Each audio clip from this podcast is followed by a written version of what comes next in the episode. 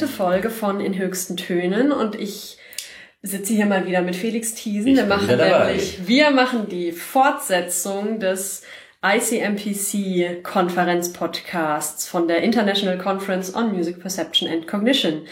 Ähm, wir sind wieder auf deutschem Boden. Wir haben den Jetlag bekämpft. Wir haben unseren Esskonsum, also unseren Fettkonsum im Essen wieder auf ein, naja, fast normalen Maß runtergebracht, würde ich sagen. Oh, ich bin von 100 auf 0 gekommen. Du bist von 100 auf 0. ja, nur noch äh, Salat und frisches Gemüse. Ach du Jemine. Ja, ich merkte nämlich, dass meine Augenringe immer tiefer wurden. und bevor mein Kopf ganz hineinfällt.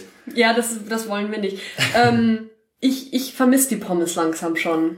Ja, ich vermisse den ganzen geschmolzenen Käse. Den geschmolzenen Die Käse. Krüstchen. Die Krüstchen. ja. Ähm, wir wollten aber Nicht über Krüstchen sprechen. nicht über Krüstchen sprechen, obwohl es ist ein hervorragendes Thema. Käsekrüstchen. Können wir von mir aus stundenlang drüber Können wir reden. stundenlang. Aber das ist nicht das Ziel dieses Podcasts, denn es soll um Musik und Musikwissenschaft gehen.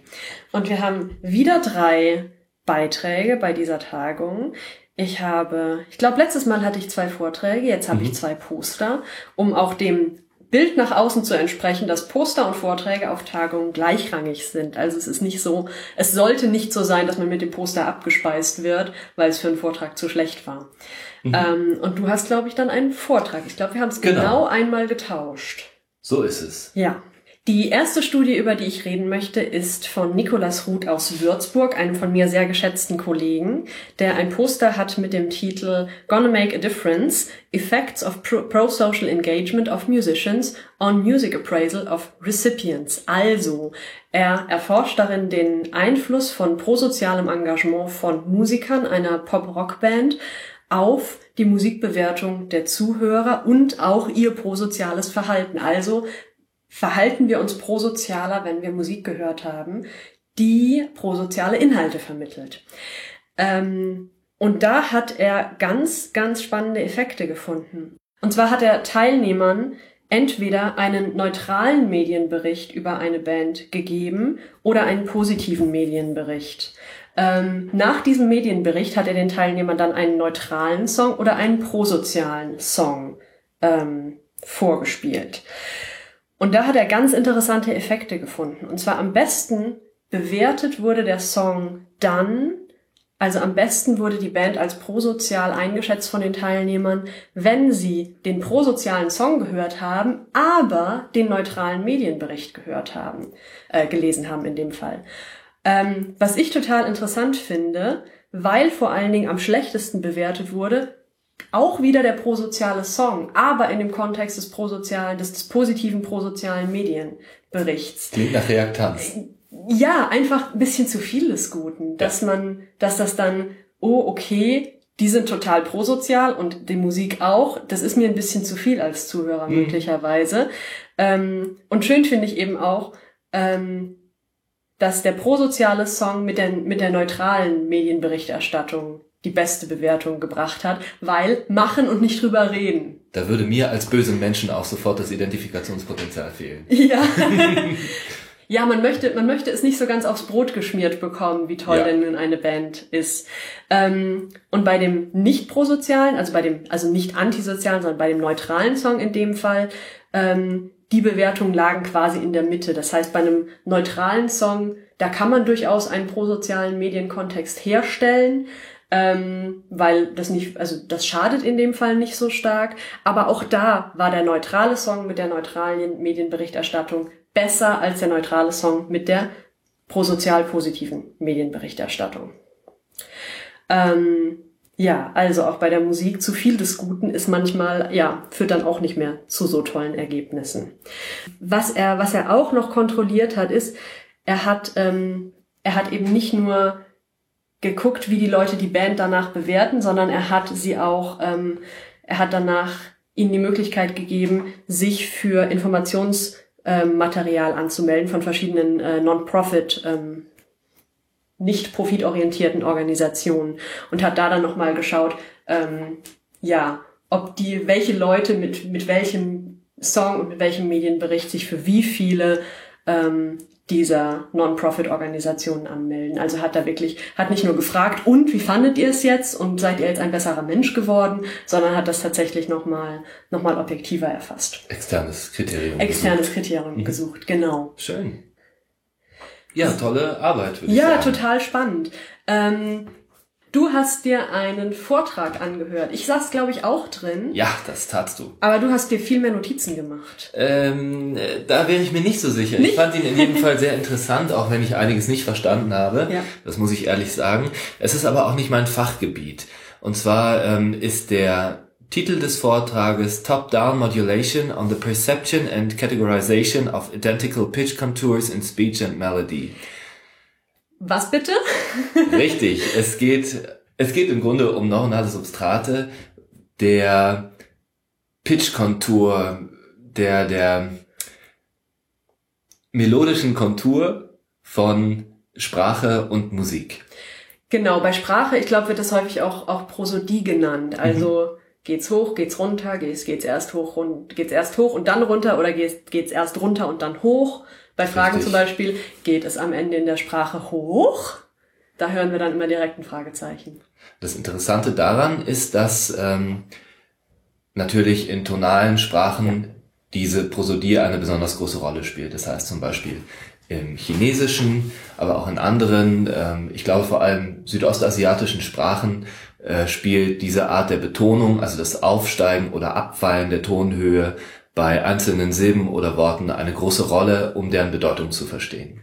Ich glaube, im, im Thailändischen ist das auch ja, der Fall. Ja, das ist in mehreren Sprachen auf jeden Fall. Genau, und ähm, das ist insofern interessant, weil der Autor Joey Weidemar, ähm, ein PhD-Kandidat an der Universität von Amsterdam, mit seinen Kollegen zusammen erst einmal Sprecher und Sprecherinnen von Mandarin, ähm, Sprecher und Sprecherinnen des Niederländischen und Musiker daraufhin untersucht hat, inwiefern unterschiedliche melodische Konturen oder prosodische mhm. Konturen, ich weiß nicht, ob das der fachlich richtige Begriff ist, ähm, auf unterschiedliche Art und Weise ähm, unterschiedliche Areale im Gehirn aktivieren mhm. bei ihrer Wahrnehmung. Also ob beispielsweise Sprecher einer tonalen Sprache generell eine geringere Hirnaktivität zeigen, weil es sie für, weil es für sie weniger kognitiv anstrengend ist.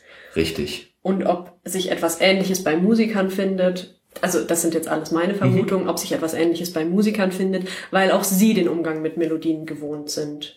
Zum einen das hier. und zum anderen auch ganz konkret, welche Mechanismen mhm. dabei eine Rolle spielen und ob diese Mechanismen auf ähm, neurologischer Ebene für die Musikverarbeitung und für die Verarbeitung von Sprache unterschiedlich sind, ob das unterschiedliche Mechanismen sind. Genau. Das heißt, die Stimuli waren nicht nur Sprachausschnitte von tonalen Sprachen, sondern auch kurze Musikschnipsel. Genau. Ja. Und deren ähm, melodische Kontur wurde jeweils übertragen von Sprache in Musik und von Musik in Sprache, wenn ich das richtig verstanden habe. Das heißt, man hatte keine, keine sprachliche Information, man hatte keine Silben mehr drin, sondern nur noch Muster, wie es hoch und runter geht. Genau, ja. und zwar ähm, mit ja, Sinustönen. Sinustöne, okay. Genau. Das sind die, die Töne, von denen ja, die sehr obertonarm sind, beziehungsweise korrekt ähm, partialtonarm, genau. wo man eigentlich immer nur die Grundfrequenz hört. Synthetisiert werden die ja. als Grundfrequenz und je nach Raumakustik ja. äh, ergänzt sich das im Raum, aber die Synthese bedeutet ja. eine Grundfrequenz. Was der Autor herausgefunden hat, ist, dass tatsächlich offenbar unterschiedliche Mechanismen an der Erkennung der Sprachmelodie in Musik und gesprochener Sprache zum Tragen kommen und ähm, dass gleichzeitig ja diese Mechanismen sehr spezifisch für Sprache und Musik gelten und trotzdem dominiert sind durch Sprachbedeutung. Also ich weiß nicht, in, inwiefern sich das tatsächlich theoretisch herleiten lässt. Ich fand diesen Ansatz sehr interessant. Ich fand auch interessant die Art und Weise des Versuchsdesigns, der Übertragung, also des ähm, der melodischen Klanganteile in die Sprache und wieder zurück. Und ähm, ich glaube, dass diese Art Forschung tatsächlich etwas Fruchtbares ist. Wohingegen ich oft denke, dass nur das Abbilden von ähm, neuronalen Strukturen uns, uns wenig ja, weitere Fragestellungen aufgibt. Ich muss, glaube ich, noch mal einen Schritt zurück. Mhm. Das heißt, je nachdem, ob die Teilnehmer eben Sprachmelodien oder Musikmelodien gehört haben, mhm. war, wurden diese unterschiedlich verarbeitet Richtig. im Gehirn. Richtig, in unterschiedlichen ähm, Arealen wurde Aktivität genau. festgestellt. Das heißt, man hat von der Klangfarbe jeweils das gleiche gehört, diesen, diesen synthetisch klingenden Sinuston. Ja. Ähm, man konnte es also eigentlich von der Oberfläche her nicht unterscheiden, mhm. aber trotzdem ist dieses, trotzdem wurde, wurde quasi die Prosodie-Information anders verarbeitet als die melodische, musikalische Information. Ähm, das heißt, bei den, bei den musikalischen Beispielen waren das vermutlich auch separate Tonhöhen. Bei Sprache ist es ja so, dass wir dass wir, dass wir schmieren, also dass wir ja, ähm, Glissandi haben. Genau, kontinuierlich die Tonhöhe wechseln. Bei Melodien hat man ja immer verschiedene Tonhöhen, ähm, die aber nicht miteinander verbunden werden. Richtig. Ähm, die sind diskret. Die sind diskret, genau. Das heißt, das ist, ja, wenn ich mal so einen Schritt zurückgehe, ist es eigentlich ein Beleg dafür, dass wir Musik und Sprache unterschiedlich verarbeiten. Richtig. Das finde ich interessant, weil in den letzten Jahren war ja ein großer Forschungstrend immer und, und, und ja, überhaupt das zu erforschen und ein Hauptergebnis war, dass sich beide Systeme sehr ähnlich sind. Mhm. Dem würde das ja, würde das ja widersprechen. Das weiß ich nicht unbedingt, denn es ist ja die komplette Wegnahme aller ähm, semiotischen, semantischen ähm, und syntaktischen Informationen. Mhm. Es ist nur noch die reine Reduktion auf das akustische Signal beziehungsweise auf die äh, Tonhöhenmodulation. Und insofern kann ich mir vorstellen, dass zwar diese Tonhöhenmodulation Teil von Sprache ist, mhm. dass aber ähm, Sprache natürlich das in diesem Sinne komplexere System ist, in der Gegenüberstellung von Sinus, Klang ähm, und Sprachinformation, die diesen Klang beinhaltet. Interessant wäre jetzt für mich zu wissen, deckt sich das? Mhm. Was ähm, gehört in das andere oder sind das tatsächlich komplett getrennte Areale, die da aktiviert werden? Ja. Aber das habe ich zumindest aus dem, aus dem Vortrag nicht entnehmen können. Ja, wir sind nämlich beide keine Neurowissenschaftler. Nein. Nein. Ich hoffe auch, dass ich das äh, korrekt dargestellt habe. Ähm, sollte der Autor dieses äh, Podcasts nun zuhören, hoffe ich, dass seine eingeschränkten Deutschkenntnisse verhindern werden, dass er allzu genau das äh, versteht, ja. was ich hier gesagt habe. Ja. ja. Du hast noch mehr gehört als ich. Lass uns schnell zum nächsten Vortrag kommen. das ist, glaube ich, das, ich habe mir, ich hab mir extra das leichteste bis zum Ende ausges ausgesucht. Das erste feinste Sozialpsychologie mit vielen, vielen Variablen, gerade eben neurowissenschaftlich angehaucht.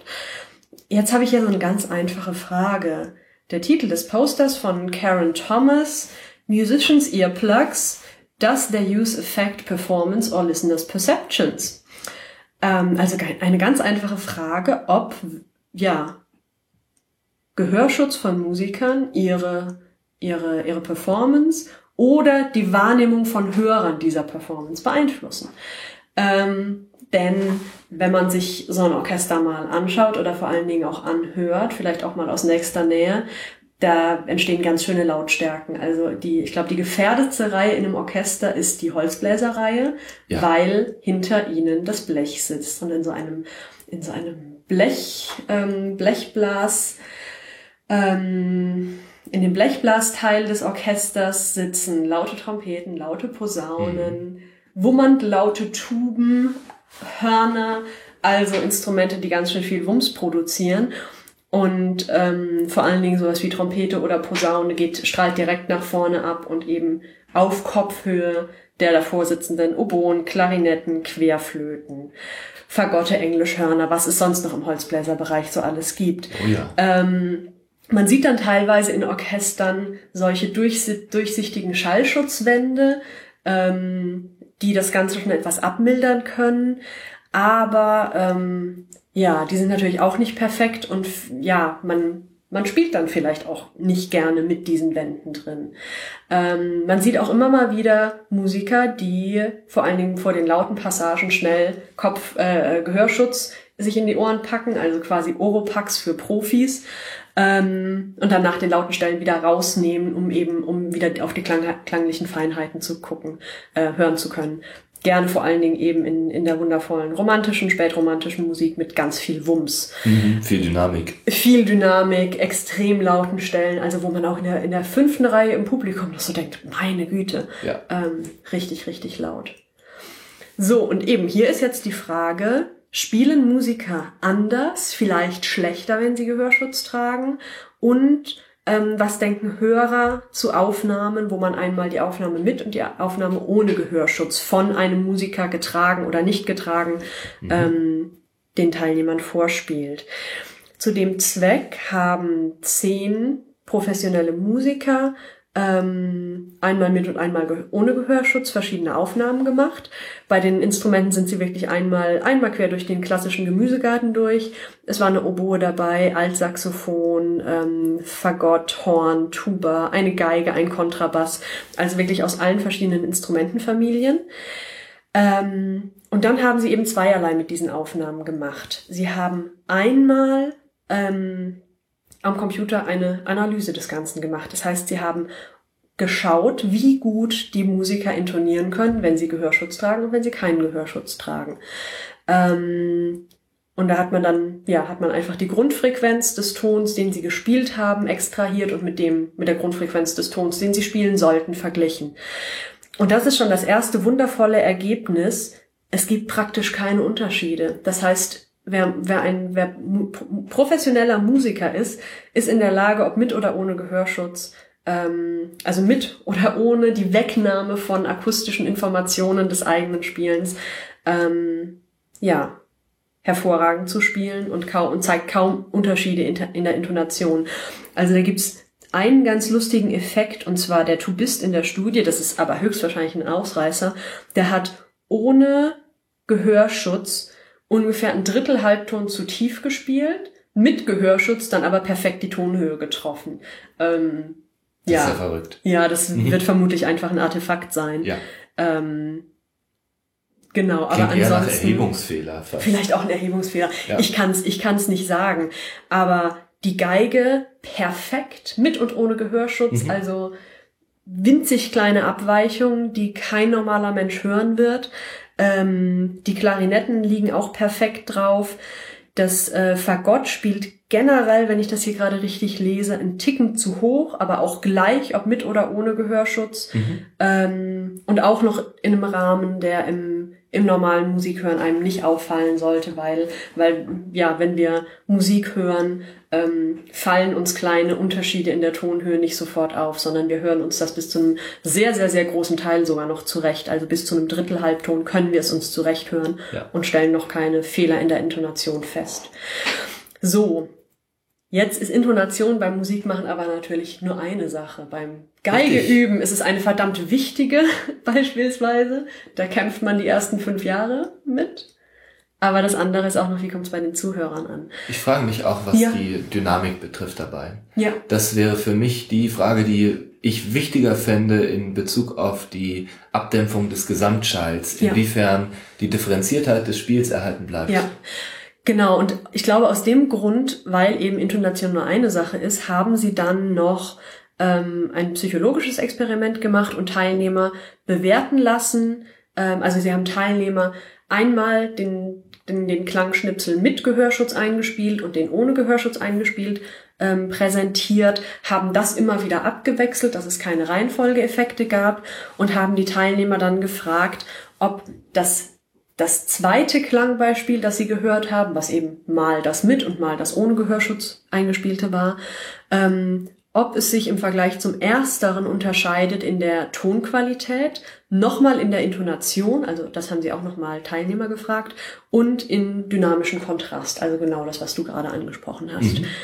Und auch hier ist es so, ähm, einige Teilnehmer haben tendenziell die, ähm, die Variante ohne Gehörschutz präferiert oder als besser bewertet. Andere haben die, die Variante mit Gehörschutz als besser bewertet und die meisten liegen in der Mitte. Das heißt, auch in der Bewertung von, ähm, ja, von den Zuhörern ähm, konnte kein Unterschied festgestellt werden. Ist das ein Laien- oder Expertenpublikum? Genau das frage ich mich gerade auf. Das, mhm. Auch das Poster habe ich abfotografiert und es liegt vor mir. Ich muss das gerade noch mal schauen. Auch die Stichprobengröße wäre interessant.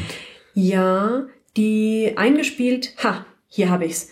Diejenigen, die zugehört haben, waren 88 ähm, Bachelorstudierende in äh, Music Education, also okay, also ein ähm, Expertenpublikum. Ein angehendes Expertenpublikum. Ja. Das werden Music Education in den USA ist vermutlich sowas wie künstlerisch-pädagogische Ausbildung hier, also ähm, Studierende, die einen großen künstlerischen Anteil haben, ähm, aber eben eben auch ein Fokus auf der Vermittlung. Mhm. Ähm, aber ich glaube in den USA nicht speziell diejenigen, die später mal Lehrer an allgemeinbildenden Schulen werden. Das sind, das ist, glaube ich, dann ein anderer Studiengang. Ja. Ja. Was Spannend. bedeutet, ja, aber was bedeutet das jetzt? Ähm, für mich bedeutet das eigentlich, dass es schön wäre, wenn, wenn Musiker diese Scham mal ablegen würden, mit Gehörschutz zu spielen, denn ähm, ich würde mal sagen, ab dem Alter von 50 Jahren merken Berufsmusiker in den meisten Fällen, dass ihr Gehör schlechter wird und dass es eben nicht nur so weit schlechter wird wie bei, bei jedem Menschen im Laufe des Alterwerdens, sondern eben auch nochmal speziell durch diese dauernde Belastung, die sie haben, durch das, das Spielen im Orchester mit Sicherlich. mehrstündigen Proben jeden Tag, mit vielen Konzerten. Mhm. Ähm, es ist ja nicht nur die Einschränkung äh, der Hörfähigkeit, sondern dann kommen auch noch weitere Dinge hinzu wie äh, Tinnitus, mhm. Hörstürze, all diese Dinge, die im Grunde durch die erhöhte und langfristige Lautstärkenexposition bedingt sind, ja. ließen sich mit Sicherheit zu einem großen Teil vermeiden, wenn die Leute mehr darauf achten würden, sich zu schützen. Ja, ja. Ähm, und das ist für mich eigentlich auch ein ganz klarer Appell, dass ähm, also das, das Bewusstsein wird man vermutlich weniger gut bei, bei situierten Orchestermusikern herstellen, sondern das ist eigentlich ähm, ein Appell an Institutionen wie unsere, ja. dass das in der Ausbildung stärker thematisiert wird und dass es eigentlich der Normalfall ist, ähm, dass man in den Proben bei lauten Stellen auf jeden Fall und eigentlich auch bei den Auftritten auf seine Ohren achtet. Ich würde noch früher ansetzen ja. und sagen, eigentlich ist das bei Musiklehrern, Chorleitern, Orchesterleitern mhm. an Schulen ähm, in gewisser Weise Teil der Fürsorgepflicht dafür zu sorgen, dass Kinder, angehende Musiker mhm. ausreichend geschützt sind vor solchen Schäden ja. und Spätfolgen. Ja, ja. Das ist auch dann mal ein weiterer Bereich, wo, ähm, wo wir die Dunkelziffer auch gar nicht kennen, wie viele ja. Leute tatsächlich von Hörproblemen beeinträchtigt sind im professionellen ähm, Musikbereich. Also bei, bei Rock und Pop ähm, kann es aus einem Grund größere Probleme geben, aus einem anderen Grund aber auch kleinere. Größere, weil da generell mit größeren Lautstärken auch über längere Zeit, glaube ich, gearbeitet wird. Aber vielleicht durch die elektronische Verstärkung ist es dann, ist es dann so, dass auf den Bühnen es vielleicht gar nicht so laut ist, sondern es mhm. durch die Lautsprecher hauptsächlich nach vorne abstrahlt. Also, ja. Die nächste Studie ist geboren. Die nächste Studie ist geboren. Die nächste Studie ist geboren. Ähm, ja, auch, auch so eine Studie. Bitte, die soll bitte jemand nochmal irgendwo machen. Mhm damit wir da einfach stabilere Ergebnisse bekommen, weil ich finde das gerade ganz wunderbar, dass da kein Effekt gefunden wurde, ähm, aber man weiß ja nie so genau. Ja, ich glaube, zu dem Beitrag haben wir dann auch das Größte abgedeckt. Mehr Gehörschutz für Musiker, dass es auch mit über 50 noch Spaß macht oder über 40 oder über 60. Jawohl. Ähm, was ist dein allgemeines Fazit von der Tagung? Oh, das ist schwer zu sagen. Ich habe vieles sehr Positives mitgenommen ähm, aus den einzelnen Vorträgen heraus. Da haben mich einige besonders inspiriert und auch ähm, ja fachlich in unserer äh, Vorgehensweise hier bestätigt. Unsere Vorgehensweise. einige der Vorträge haben mich sehr in unserer Vorgehensweise bestätigt und ähm, das fand ich schön, das mitzunehmen. Auf anderer Seite muss ich sagen, ähm, die Organisation hat mich doch sehr an künstlerische Veranstaltungen erinnert. Da hätte ich vielleicht etwas mehr Präzision erwartet. Ja. Vor allen Dingen äh, dafür, dass so viele Gäste aus Europa und aus ja. Asien angereist sind. Aber schwamm drüber. Es war ein tolles Erlebnis. Es ja. war eine aufregende, atemberaubende Stadt mit vielen interessanten Dingen. Mhm. Also für mich ein durchweg positives, tolles Fazit. Auch mein eigener Vortrag ist gut gelaufen. Also doch Ja, Bin sehr super, glücklich damit. Super. Ja, das mit der Organisation war leider nicht ganz optimal. Ähm, ich glaube, jeden, den ich drauf angesprochen habe, der hat musste einmal zwei Worte darüber loswerden, dass es es war es war etwas mühsam, sich so den Tagesablauf zusammenzustellen, weil das Programm nicht optimal aufbereitet war. Also Ja. es gab alle Informationen irgendwo. Ähm, Man musste aber man, selbst man musste man musste so ein bisschen hin und her blättern und suchen ähm, und das Ganze bei einem bei einem ähm, Tagungsprogramm von knapp 200 Seiten. Das Ja. war schon eine Fleißaufgabe. Da hat man, gab's, gab's viele Papierschnitte in den Händen und viele Eselsohren. Ja. ja. Aber San Francisco war der Wahnsinn. Wir sind Cable Car gefahren natürlich. Mhm. Also wir haben nicht nur gegessen, auch wenn es vielleicht so klingen mag. Wir sind Cable Car gefahren. Wir waren an dieser einen Brücke, ich glaube, es ist irgendwie blau angemalt Ja, ist die, so aus Stein. blau-grün. Blau-grün. Nein. Komisches Ding. Kennt, glaube ich, aber niemand. Nee, wer sollte denn von dieser komischen Brücke in Blau-Grün in San Francisco? Keine Ahnung. Ja. Ich glaube, das ist eine- gar kein, gar kein ähm, Wahrzeichen dieser Stadt. Eine außergewöhnlich schöne Stadt. Ja. Also ähm, auch vor dieser merkwürdigen Brücke gibt es so ein schönes ehemaliges Militärviertel mit alten Ja. Offiziersvillen und einem riesigen Militärfriedhof. Ja. Vielleicht weniger schön der Umstand, aber sehr schön die Natur und die parkähnliche äh, Gestaltung dieses Areals. Ganz, Ja. ganz toll. Ja. Also äh, unbedingter Reisetipp, wenn man mal ein paar hundert Euro zu viel hat. Paar tausend, würde ich ja eher sagen. Ja, ja. ja. Ich war, ich war tatsächlich erst am Freitagabend bei der blau-grünen Brücke aus ähm, Stein.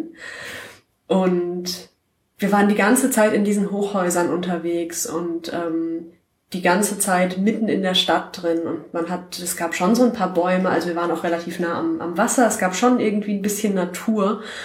Ähm, aber dann stand ich auf einmal auf dieser Wiese und, und, und der, der, der, diese, diese Pacific Bay plätscherte dann so halb vor meine Füße und ich so, hoppla, so kann diese Stadt also auch sein. Ja. Das war für mich eine, eine sehr schöne Abrundung des Ganzen. Und der Eukalyptusduft in der Nase. Ist Den hab auch aufgefallen? gerochen, nee. Ist der an ist der an mir Golden Gate. Bridge viel. Okay. Huch, so heißt die ja. Ich wusste es. Und sie Ja. war doch nicht grün-blau, sondern rot und aus Metall. Egal. Ja, eine tolle Woche. Ja, Oder für mich zehn gerne Tage. wieder. Ja. Gerne wieder. Jederzeit. Wunderbar. Bleibt ich glaube, genau, ich glaube, wir haben alles gesagt. Ähm, wir haben sechs von, keine Ahnung, wie viel hundert Beiträgen hier beleuchtet. Das heißt, es gab noch viel, viel, viel, viel mehr. Ähm, aber es war eine sehr spannende Tagung Ja, und jederzeit gerne wieder. absolut. Wunderbar. Bis zum nächsten Mal. Ja, dann werde ich wahrscheinlich nicht mehr dabei sein und deswegen verabschiede ich mich Nächstes Mal gibt's wieder das, gibt's hoffentlich wieder die Stammbesetzung, genau, aber in der fernen Zukunft vielleicht. Das, also definitiv mal wieder. Ich freue mich. Super. Bis dahin. Tschüss. Tschüss.